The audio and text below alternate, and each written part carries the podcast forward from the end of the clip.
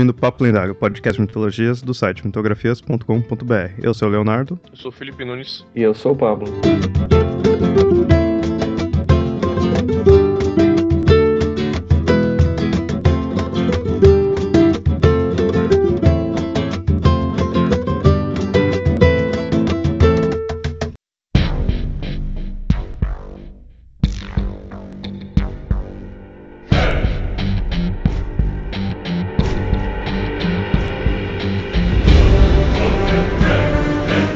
Terras geladas do norte europeu encontramos a crença em deuses guerreiros em seus palácios de ouro, gigantes destruidores de gelo e do fogo, serpentes monstruosas e cães sanguinários. Essa é a mitologia nórdica. E nesse episódio do Papo Lendário iremos mostrar as diversas lendas e poemas que juntas tornaram tal mitologia conhecida através do mundo todo. Abra seu hidromel e acompanhe-nos nesses episódios.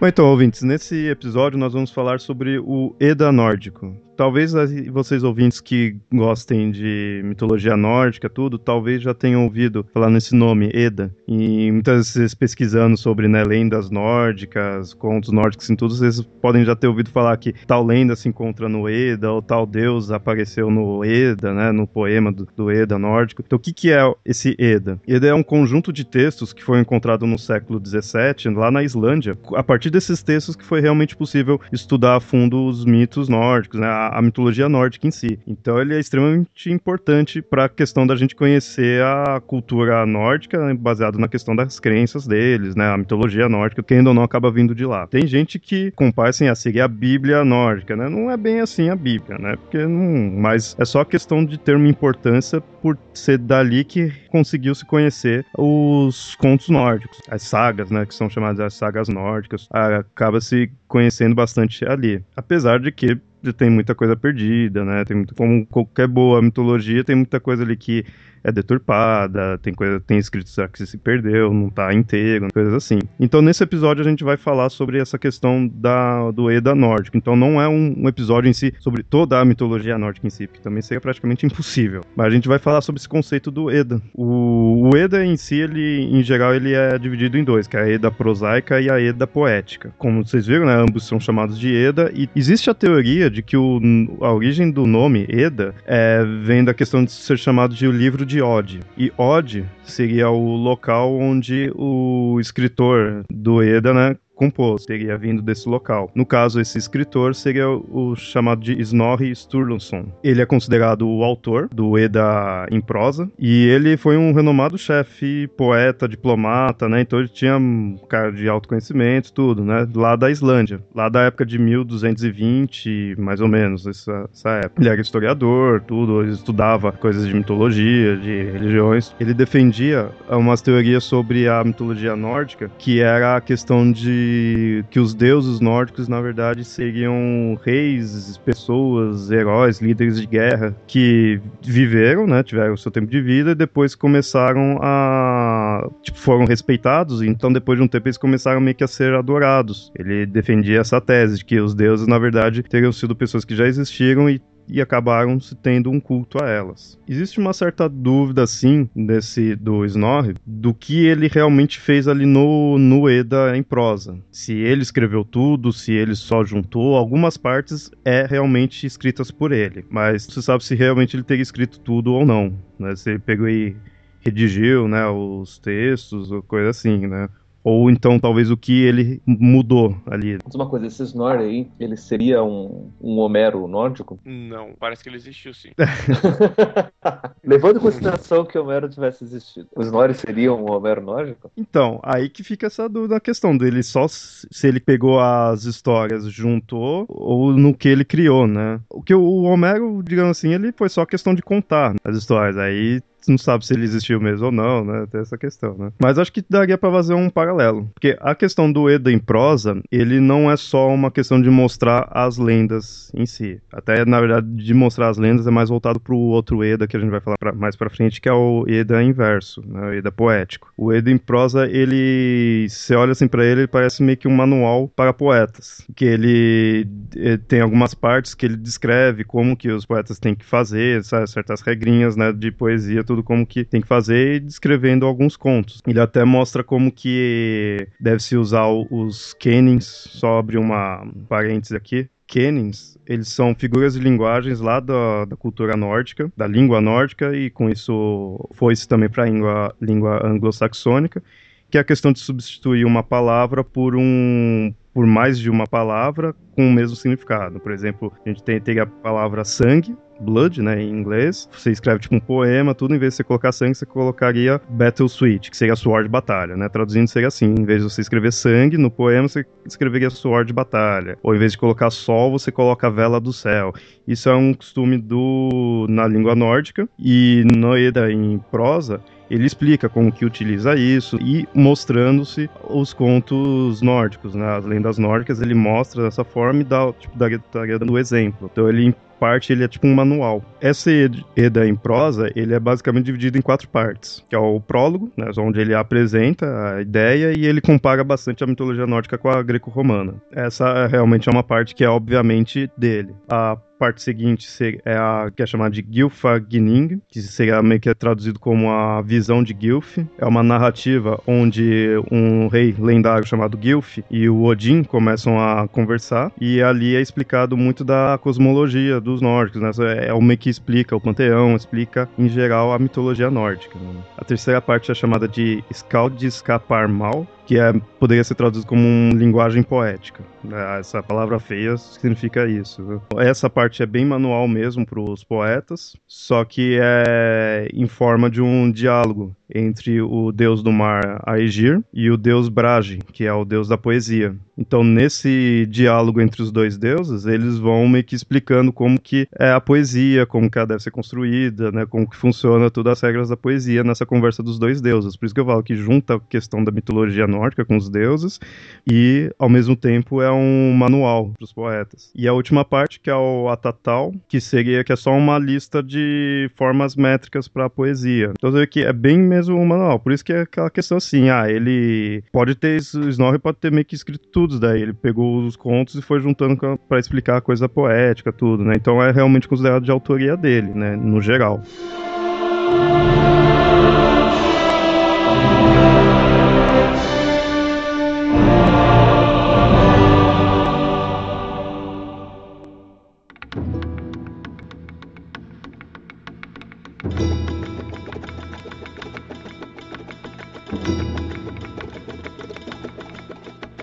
A outra Eda que a gente tem, que é a Eda poética, ou também às vezes chamada de Eda inverso, já é mais a questão das lendas em si. É mais essa questão de mostrar as histórias, os deuses e tudo mais. Só que, como já diz, né, sempre inversos. Essa Eda inverso, é a parte dela tá no que eles chamam de Codex Regius, que é um manuscrito que tá meio que oficializando, né, as Edas. Então tem histórias que entra nesse nesse código, né, que é o Codex, tem lendas que é fora, mas em geral é considerado tudo no mesmo Eda poético. A questão é, o autor dessa Eda já não não se sabe quem que foi. O pessoal chama assim de Eda por causa que do Snorri ter criado, né, o Eda em prosa, tudo que é de autoria dele, então isso daí o pessoal põe também como chamado de Eda. Então, é que ele foi descoberto lá em 1643 por um bispo, e aí não tinha título, não tinha nada, mas aí ele viu que, ah, essas coisas de mitologia nórdica, tudo, o Snorri deve ter baseado-se em lendas daqui para ter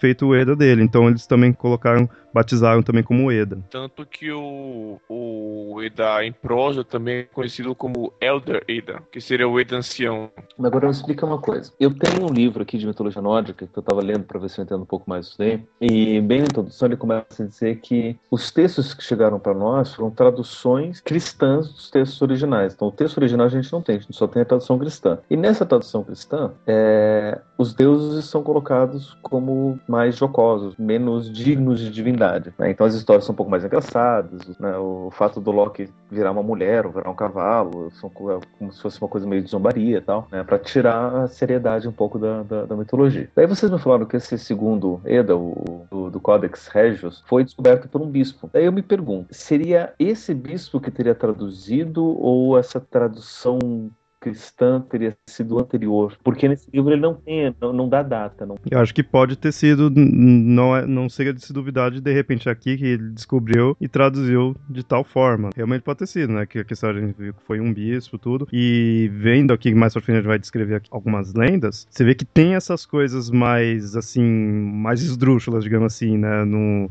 mais satíricas, né? Que é o que pode ter a parte católica ter feito. Então realmente pode de repente ter sido esse bispo, né? Ter, ter pego aí. Porque pelo que se diz, ele descobriu essas Edas, pegou e ajeitou tudo, né? E pôs pro pessoal ver. E aí nomeou como Eda. Então de repente pode ter sido pode ter vindo daí. Talvez teria que ir atrás de outras fontes sobre aquela cultura lá no local, tudo assim, para tentar ver outros escritos por fora, para dar uma comparada né, na seriedade do texto.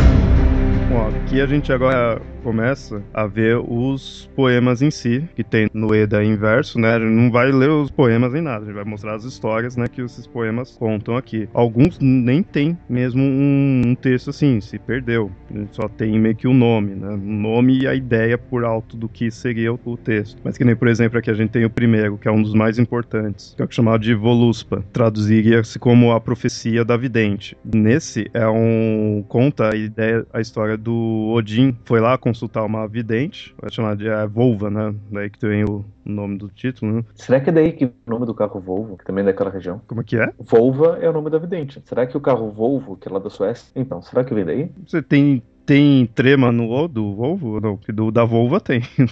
Eu não sei, pode ah, no, não. Bom, não sei. Não, no, no carro não tem. Né? Porque assim, tem, tem muito carro, tem muito nome de carro que vem de, de, de nomes míticos. Aliás, tem muita marca.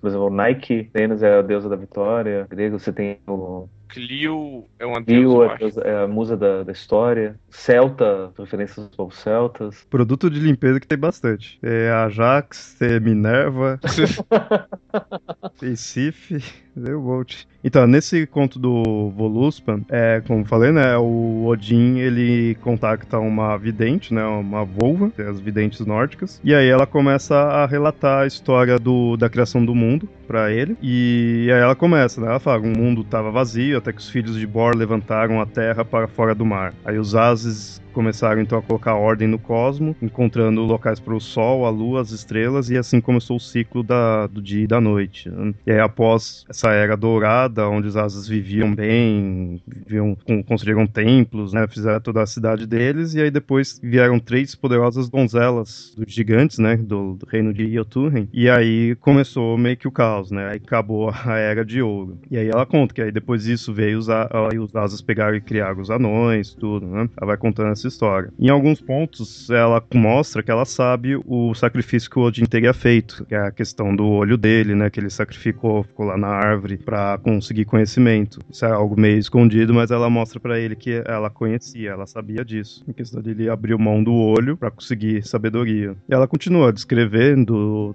as histórias nórdicas, tudo, a ponto de chegar a falar do assassinato do Balder. E aí ela começa a, também a descrever a destruição dos deuses, o Ragnarok. Caso alguém não lembre, o assassinato do Balder era o deus queridinho que foi assassinado pelo Loki que tava com inveja. E ela descreve como começa o Ragnarok, como o Odin vai ser assassinado, e fala até do renascimento do mundo norte, né? A questão da destruição de tudo e o retorno, né, dos dois humanos que iam sobreviver, tudo que ia recomeçar o mundo. Então ela vai, ela vai descrevendo tudo basicamente. O segundo que a gente tem é o Rava Mal, seria a balada do mais alto, né, da tradução. Só que realmente isso daí não se tem muito detalhes sobre o que seria, apenas sabe que é uma compilação de vários poemas, alguns de Deus, outros de heróis, assim, mas não, não se tem muito detalhes sobre, não se tem praticamente nada, né, sobre o que seria. Muitos poemas a gente encontra nessa forma. Né? O terceiro que a gente tem é o que é o, é o Vafitrudnir. A pronúncia com certeza não é essa. Sério? É. Se serve de alguma coisa, em alemão o V se pronuncia F. Não sei se é igual. Tem um V e tem um F, né? Então seria Fafrudnir, não sei. Esse é o verdadeiro inglês nórdico. Só, que, né, só quem escuta o MDM vai ter essa referência. Também é chamado como a balada de Vaftudnir, né? Vamos pular esse nome que é muito complicado. Ele é o terceiro poema que se encontra né, no, nesse Eda. E é uma conversa, onde no, no, início é uma conversa entre Odin e Frigg, né, a mulher dele. E mais pra frente, que é a parte principal do poema, é uma conversa entre o Odin e o gigante Vafridrudnir daí que vem o, o, nome do poema. Esse gigante, ele é o mais sábio, né, dos gigantes, até ele começa, ele o Odin começam a fazer um jogo, um jogo de perguntas. O Odin, na, na época, ele estava disfarçado, e aí eles começam a fazer um pergunta sobre o outro, né, pra ver quem, quem erra alguma coisa ali tudo, né. O pior é que muitas dessas perguntas era é, perguntando sobre quem era o Odin. O Odin, ele estava disfarçado, ele sabia tudo, né. Até aí é no final que o, o gigante percebe que ele é o Odin, né, pelo tudo que ele sabia ali na, nas perguntas. Ele então acabou até ganhando. Né? É interessante essa questão de pergunta, de ficar o diálogo assim, né? Um meio questionando o outro, ou fazer esses joguinhos assim, que isso era bem é bem comum nesses nessas lendas nórdicas, nesses relatos, assim, tem bastante, assim, é, é interessante porque a gente imagina, assim, a mitologia nórdica, então é, é deuses guerreiros, só porrada, assim, tudo. Tem muito dessas coisas, assim, que é um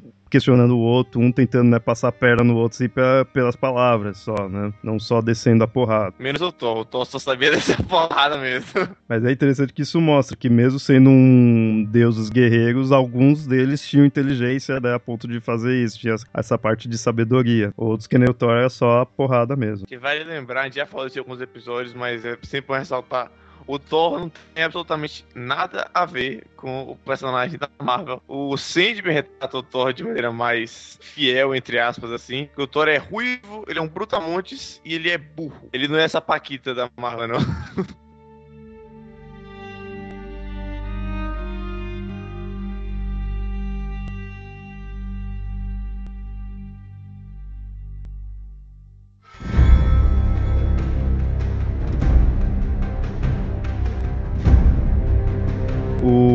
quarto poema, que é Grimnismal, ele seria traduzido com a balada de Grimnir. Aí você já começa a ver uns certos sufixos, né, que tem. Muitos dos poemas terminam esse mal, né? Tem muitos é, é canção de tal coisa, balada de tal coisa, né?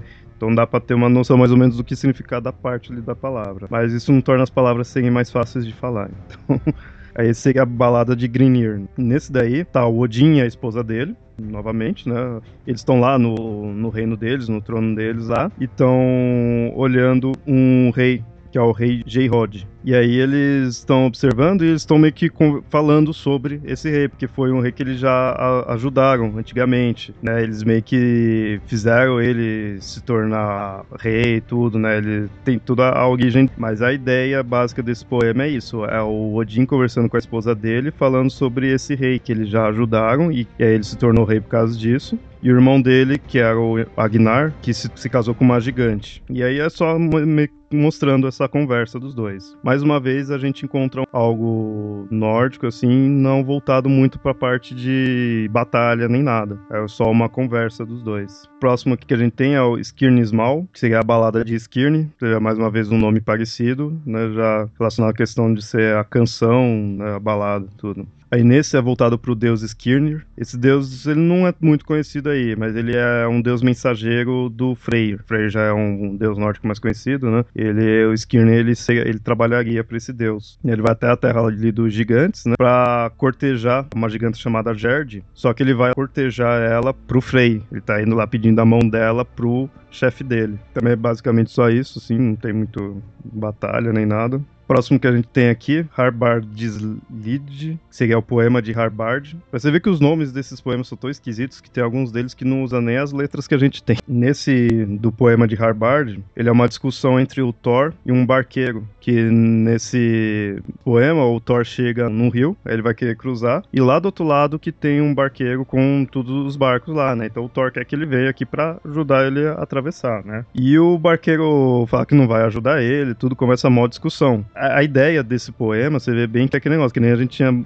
tirado barato, né? Que o Thor só vai na porrada, né? Não fica conversando, nada. Realmente, nesse daí ele não parte para cima. Só que a ideia principal é mostrar como o Thor é impetuoso. Que aí o barqueiro pega e fala que não, e começa a maior discussão. E o Thor se achando, né? Fala assim, bem aquela coisa clássica, você não sabe com quem você tá falando, tudo mais, que ele é o deus do trovão, isso daí é bem aquela ideia assim, do Thor se achando, né? Acha que todo mundo tem que servir a ele. E o barqueiro batendo o pé falando que não ia atender o Thor, que principalmente pelo jeito que o Thor chegou. Então a, a ideia desse poema é mostrar isso. É pra mostrar como que o, o Thor é chato. E no final o Thor não consegue atravessar o rio. A próxima vez ele tem que procurar outro barqueiro e pagar a moeda que cobra. Se fosse na Grécia, é só pagar. É o cara que ele bate primeiro e bate depois.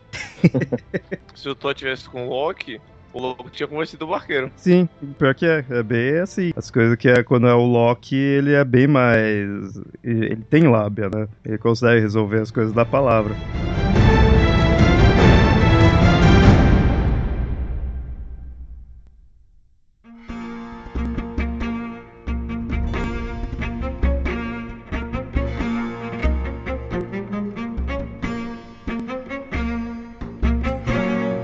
Próximo a poema que a gente tem é o Rimes que Vida, traduzindo como Canção de Rimir. Esse já tem um pouquinho mais de ação, assim, tudo já acontece mais coisa. No caso, nessa história aqui, eles estavam fazendo um banquete lá aos deuses, que é chamado de Sumbel, e aí o Thor precisava conseguir um caldeirão para fazer o banquete. Aí eles foram lá para pegar o caldeirão do gigante Ymir, gigante aí da, do título. Primeiro o Thor e o Tyr, eles vão no, na casa do Aesir, deus do mar, né, pede o caldeirão caldeirão, tudo. Aí eles vêm, na, o, Agir mesmo fala, esse daqui é pequeno, o caldeirão que eu tenho é pequeno pros, pros deuses. É muito no, grande o número dos deuses, não vai dar. Aí ele pega e fala, vocês tem que tentar ir do pai do Tyr. O pai do Tyr tem um caldeirão que talvez sirva para todos vocês. No caso, o pai do Tyr é o gigante Ymir. Eles, ah, beleza, né? Vamos lá. Aí eles foi lá o Thor e o Tyr lá atrás do, do Ymir pra pegar o caldeirão. Eles chegam lá, o Ymir não tá. Tava só a avó dele, que é a avó de 900 cabeças. Lembrando só uma coisa aqui, que o, o Tyr, ele era o deus do, do combate,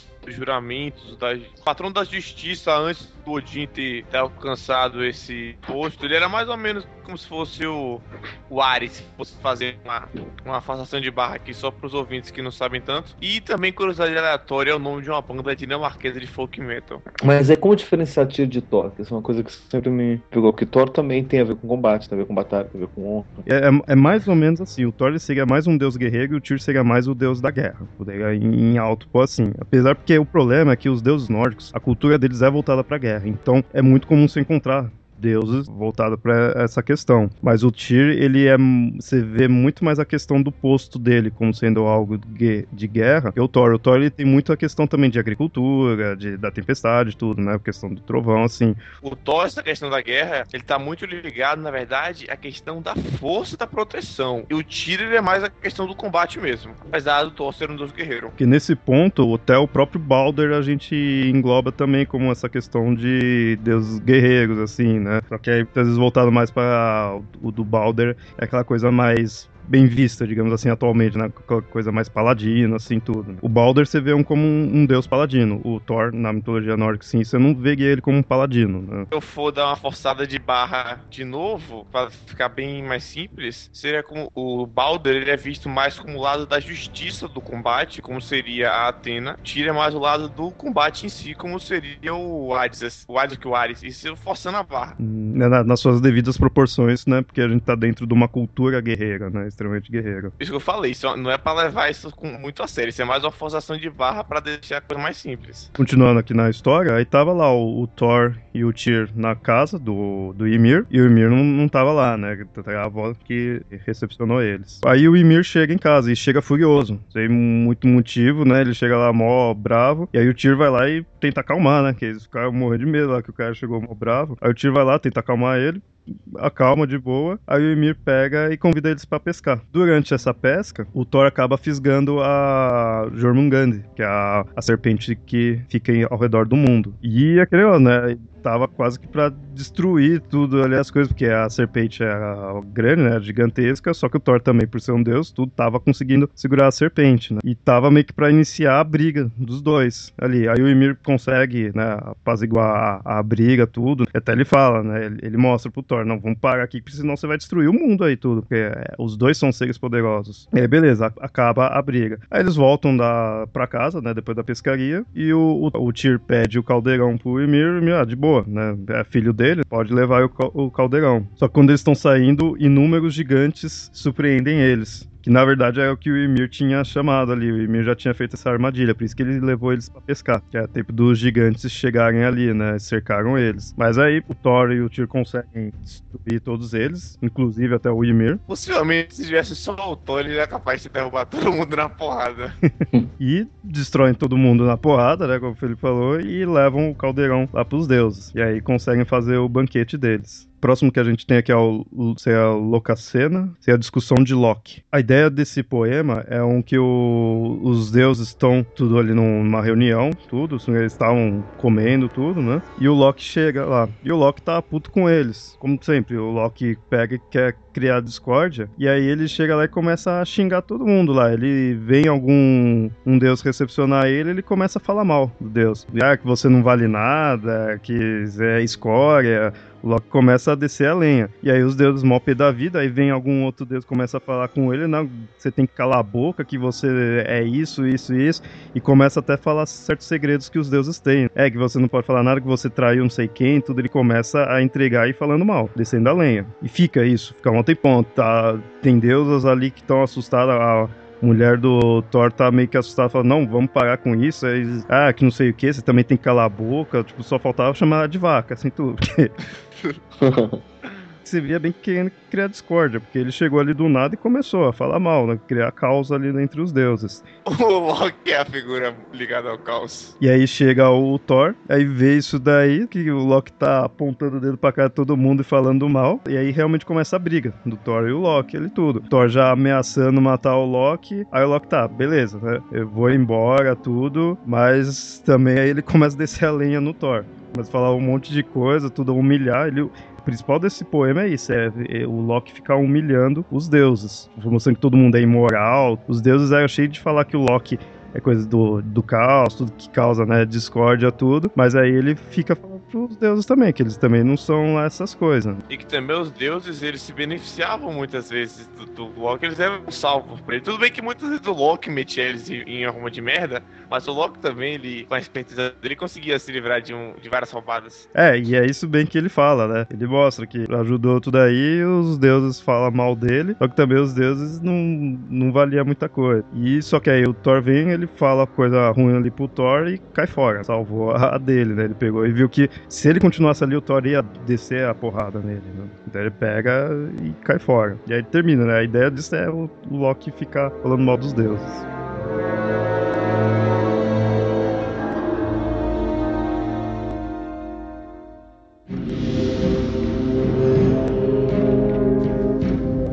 Próximo que a gente tem aqui é o Trinskivida, que é a canção de Trin. E esse daqui é um dos mais conhecidos, até a gente vai narrar aqui, muito ouvinte já deve ter ouvido falar dessa lenda. Eu acho essa lenda muito bizarra. Que é, é o gigante Trin, ele roubou o Mjolnir, é o martelo do Thor, ele rouba e fala lá pros deuses aqui, ó, eu vou devolver se a deusa Freya vir casar comigo, né, eu quero ela como pagamento. Aí aquela, né, o deus falou assim, né, puta, ele não pode entregar, né, mas aí o Thor fala, mas eu preciso do meu meu martelo, tudo, né? Tá, beleza, como que a gente vai resolver? Aí os deuses pegam e resolvem levar o, o Loki e o Thor pra resolver essa situação. Aí o, eles fantasiam o Thor como noiva. E aí eles vão lá pro reino dos gigantes, né, pro casamento. É, essa é a parte que eu falo que eu acho bizarro.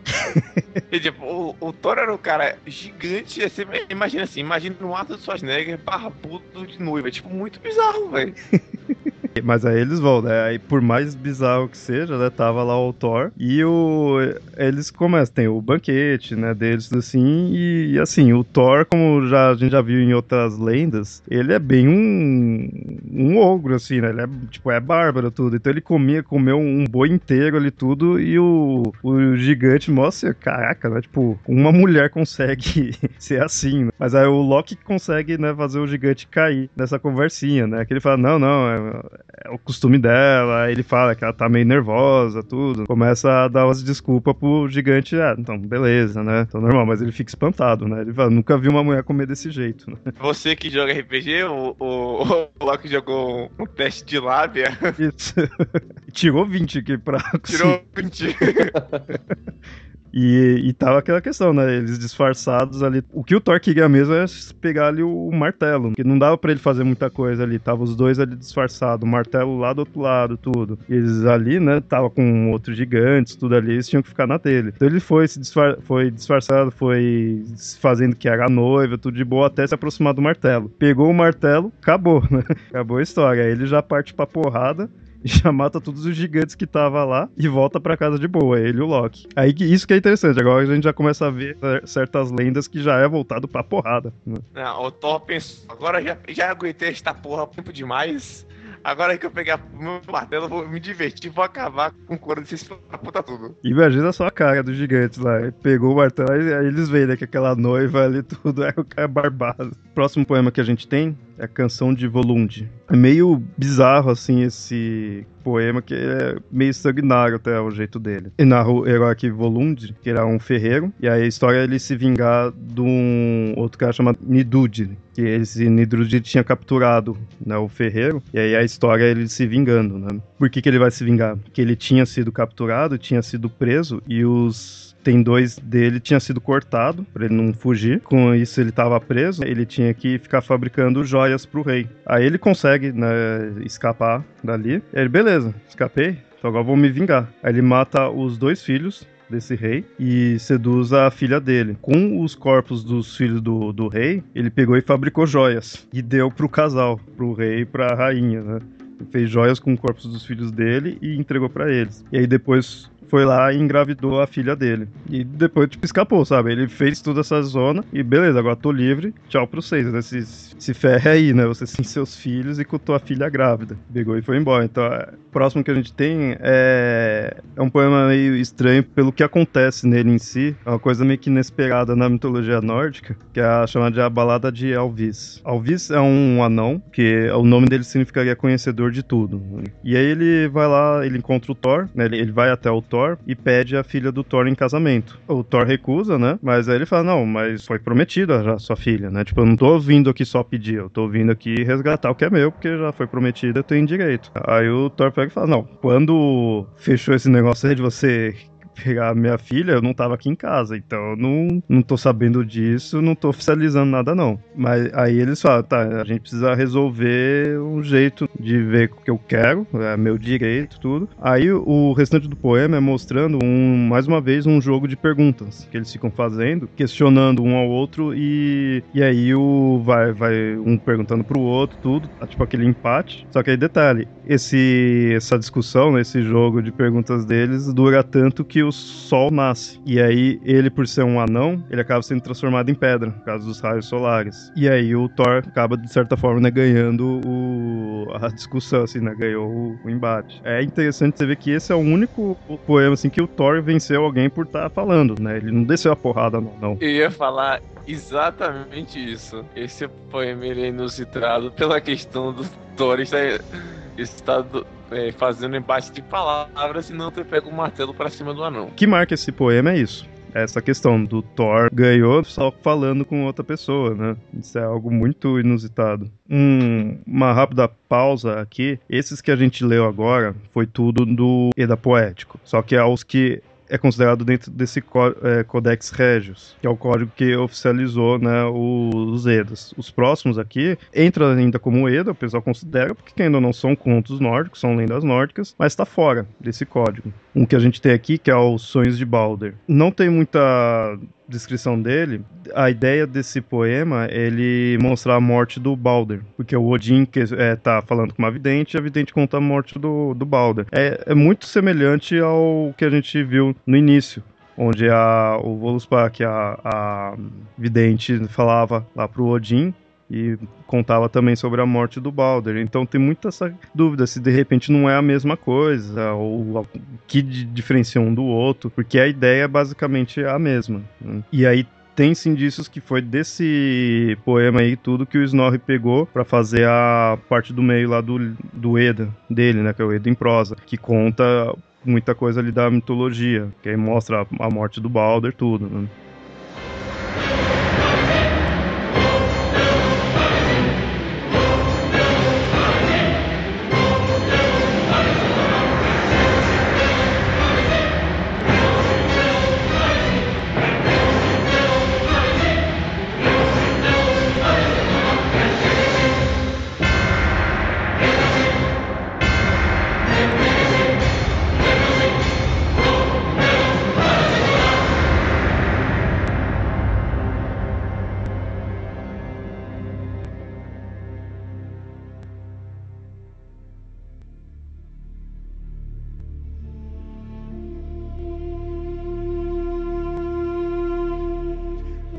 Próximo poema que a gente tem, chamado de Higstula, é a canção de Hig. Ele é, apesar de ser um poema incompleto, ele é bem e tem bastante detalhes. E esse poema ele serve para mostrar as diferentes castas da sociedade nórdica, né? falando dos escravos, os camponeses e os guerreiros, né? mostrando a importância de cada um, principalmente dos guerreiros, que seria meio que a casta mais importante, que é a casta que foi destinada a virar rei. Nesse poema, a gente vê a história do deus nórdico chamado Hig. Em algumas lendas, eles colocam esse tal de Hig sendo o Rendel, né? O Rendel já é um deus mais famoso, né? O deus porteiro, né?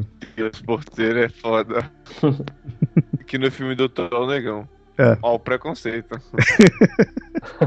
Nessa história do Rig, começa assim, ele tava andando na praia e aí viu uma fazenda. Nessa fazenda tinha um casal e esse casal chamava bisavô e bisavó. Nesse casal viu ele, foi lá e deu abrigo para ele. Beleza. Aí ele dormiu junto com esse casal. Realmente dormiu junto, que dormiu na, na cama, né? Junto com o casal. E aí depois, no outro dia, ele partiu. Passou-se nove meses, a bisavó deu a luz a um filho, e no caso esse filho era feio. Ele era feio, mas ele era forte. E aí colocaram o nome dele de escravo. Esse escravo ele cresceu e casou com uma mulher que se chamava escrava. Os filhos desse casal que teria dado a, a, a origem, né, a casta ao, dos servos, né, do, dos empregados, seria assim. Né? Só porque o cara era feio, velho. Mas era forte.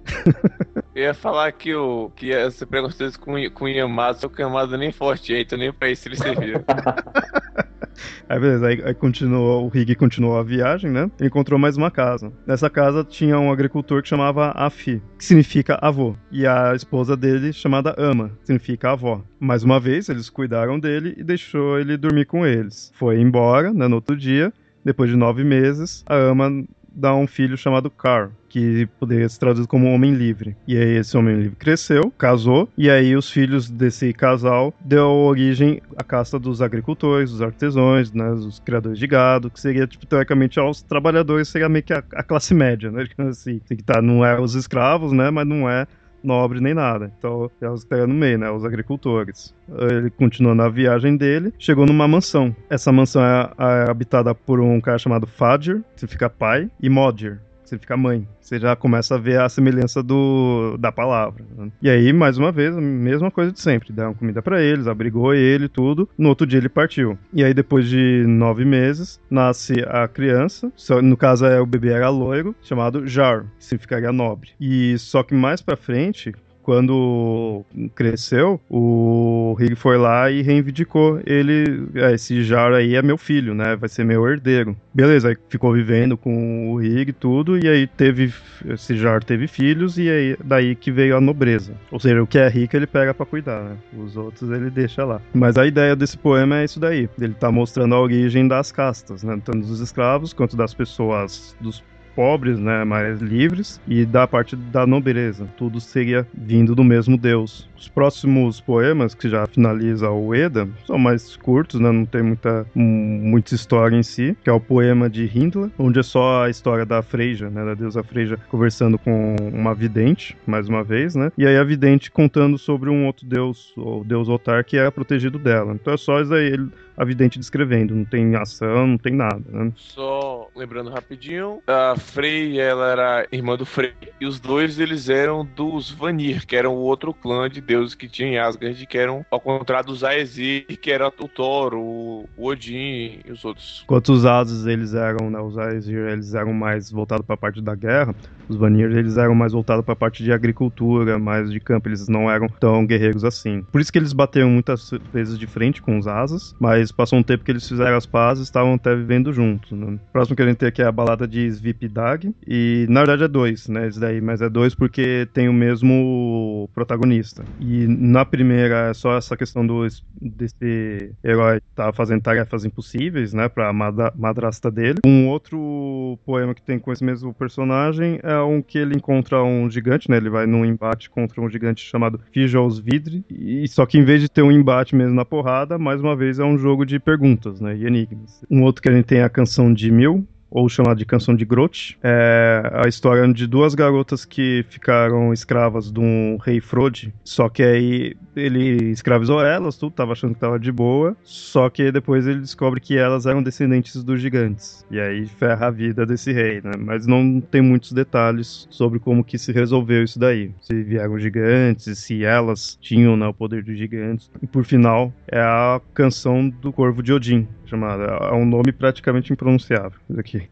É, é, o título significa isso, a canção do Corvo de Odin. E aí termina o Eda poético. O interessante de analisar essa questão do, do Eda, porque assim, é, isso foi uma coisa que eu realmente percebi quando eu tava né, montando a pauta, porque eu pensei assim, ah, beleza, vou fazer um sobre, sobre mitologia nórdica. Aí eu sempre vejo, ah, quando você procura coisa de nórdico, você fala, ah, isso aí tem no Eda, que não sei o que, que se Deus apareceu no Eda, né, que nem eu falei no, no início. Então, beleza, vou atrás desse Eda, vou ver o que que é. É meio difícil de encontrar coisas aqui em português, falando sobre. Boa parte que eu peguei, tive que pesquisar em outra língua, tudo. E mesmo assim, você vê que é algo defasado. Mas o interessante é que você vê, ah, mitologia nórdica é, são deuses guerreiros, então você acha que vai ser histórias de batalhas e tudo assim. E não fica tão isso. Tem, mas ele é muito voltado para a parte poética mesmo. A questão dos deuses, dos personagens, né? Não só deuses, como os heróis, tudo assim, se embater por palavras. Algo que quem, assim, vê a mitologia nórdica no início não, não, não imagina que tem, assim, se você pensar uma coisa, talvez, um leigo, né, vendo algo assim, pros gregos, até imagina algo mais normal, assim, de, de se ver. Agora, para os nórdicos, realmente é algo que não imagina muito. Isso que é, é, interessante. Mas, em parte, isso acho que também se deve principalmente na, no primeiro tipo de Eda, que a gente falou aqui, que é o Eda em prosa, que, como eu falou, ele é, foi posto como um manual para os poetas. Até eu cheguei a pegar uns ali em formato de poema mesmo. É horrível de ler porque tipo, é poema, então você já tá vendo palavras que você não conhece, você ia lendo, você não entende muito bem a história que vai passando, né? Já o Eda em prosa, ele já conta também essa questão de mostrar como que se deve escrever, mas também conta as origens do, do panteão, do mundo em si nórdico.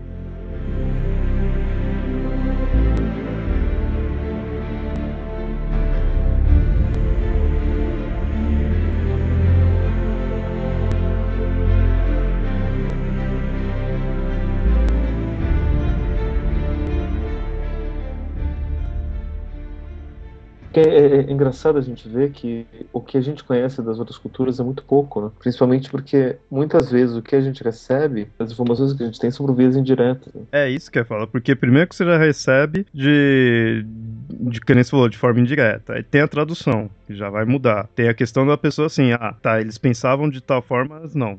O certo é pensar de tal, de tal jeito. Então a pessoa coloca na visão dele ali, no, no conceito de certo e errado dele, né? Uhum. Deixa, deixa eu só trazer até uma, um parênteses nisso, uma das, das coisas da nossa cultura, que tem muito disso de, de problemas de tradução, a própria Bíblia, né? Que muita gente toma como sendo uma fonte de, de inspiração e de verdades, mas a gente quase não percebe né, o que está sendo dito ali, né? Só um, uma pequena curiosidade. Né? A Bíblia teve vários autores. Então é um livro, na verdade são vários livros com vários autores diferentes, escritos em vários momentos diferentes. Tem cartas, tem livros que foram passados por tradição oral durante muito tempo para depois serem passados por uma tradição escrita. Né? Então, tem livros poéticos, tem, tem uma variedade muito grande ali de, de, de formas literárias. Talvez até valha a pena uma, um episódio só sobre isso. Mas é interessante perceber como, por exemplo, o protestantismo, ele, ele uma das ideias do, do, Lutero no protestantismo era pegar os, uma tradução direta do original, do, do, original hebraico do Antigo Testamento e do grego do Novo Testamento, né? Porque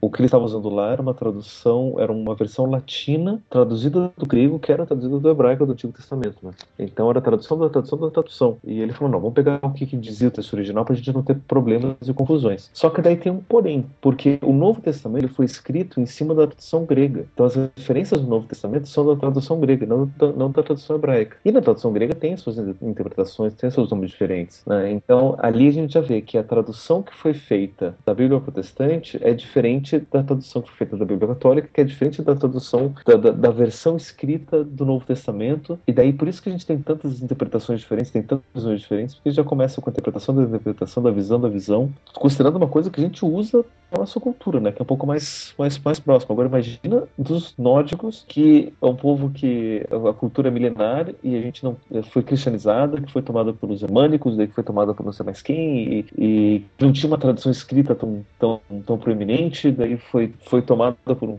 o, o que chegou pra gente foi a tradução cristianizada de, um, de tudo isso, né? o quanto que não se perdeu né, de, do que, que qual que seria o teor da mitologia nórdica né, até hoje. Que nem você deu todo esse exemplo na questão cristã, assim, né, os hebra hebraicos, tudo assim. E eu acho que para povos mais distantes, mais diferentes, seria até pior, né, no caso nórdico, assim, ou se for pegar outros povos ao redor do mundo, por já essa questão. Primeiro que já são povos com culturas bem diferentes já. Então já, é, já tem esse baque de cultura. E ainda pega a questão de que, o, no caso aí que você falou da Bíblia, que ainda não continuou sendo a religião do, dos povos ali que estava né, traduzindo. Então, você tenta colocar a ideia em si que estava, em, em, parte, né? Você pode adaptar para o que você acha melhor, mas em parte continuar a ideia original assim tudo. Dos nórdicos, eles estavam traduzindo apenas por questão de conhecimento, porque era um cristão ali, tudo, um bispo, tudo que estava pegando a, os conceitos. Então, uhum. eu imagino assim que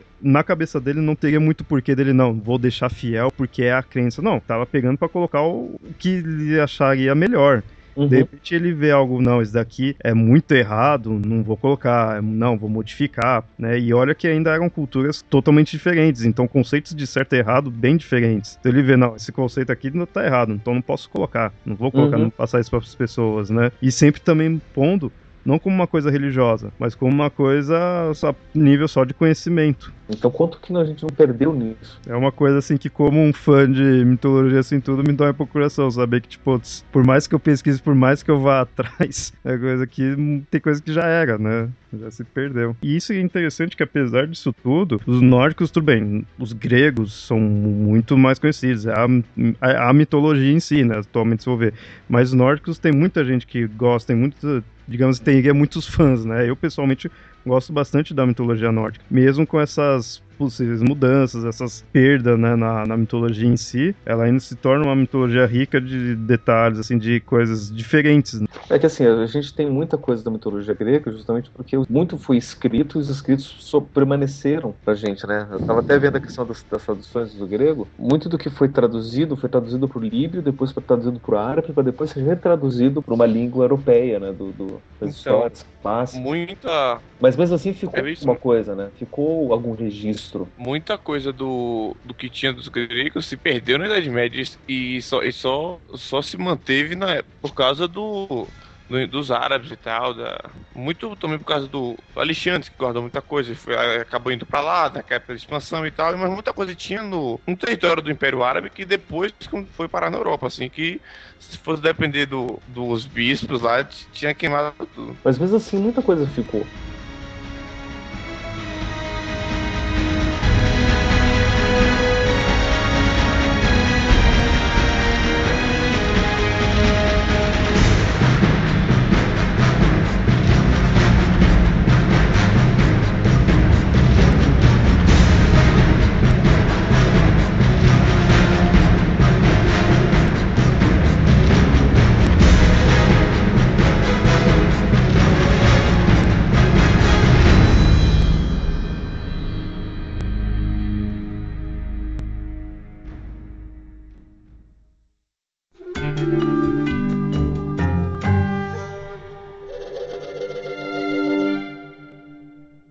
Bom, Vintes, esse foi o episódio do Papo Lendário que a gente falou do Eda nórdico. Foi voltado na questão não falar em si da mitologia nórdica, mas falar desse dessa coletânea, né, chamada Eda, que é a fonte de conhecimento que nós temos atualmente da mitologia nórdica, e que provém muita coisa aí do que o pessoal vê, né, quando corre atrás de, sobre mitologia nórdica. Espero que vocês tenham gostado, né, visto como realmente tem certas coisas que é diferente, assim, da cultura. Qualquer coisa aí, comentem lá no site ou mandem e-mails para mitografias.gmail.com. E até mais. Tchau, tchau. Tchau.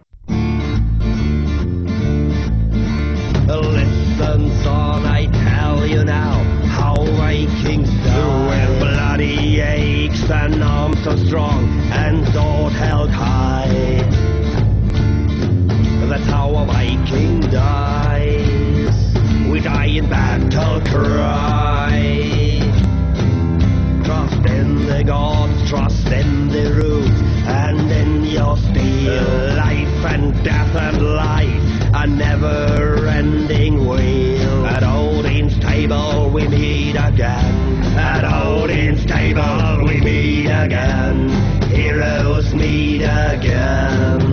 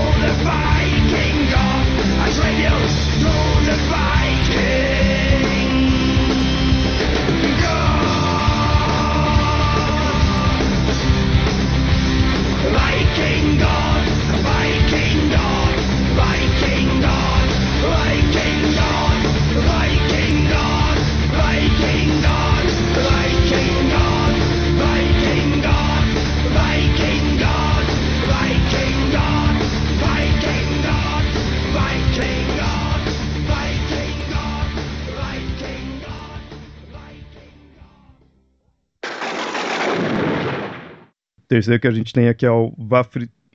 Nossa, esses nomes é. Foda. É pior que nome azteca. Isso aqui. o quarto poema, que é eu que- Grimnismal. Esse, esse episódio vai competir com o de mitologia japonesa e de mitologia asteca. Quase que isso o quando apanha mais pra falar os nomes. Eu só tô me divertindo aqui ouvindo. eu também tô. É, eu também não, tô. Eu não tô interrompendo, deixa ele. Tá, tá sendo legal.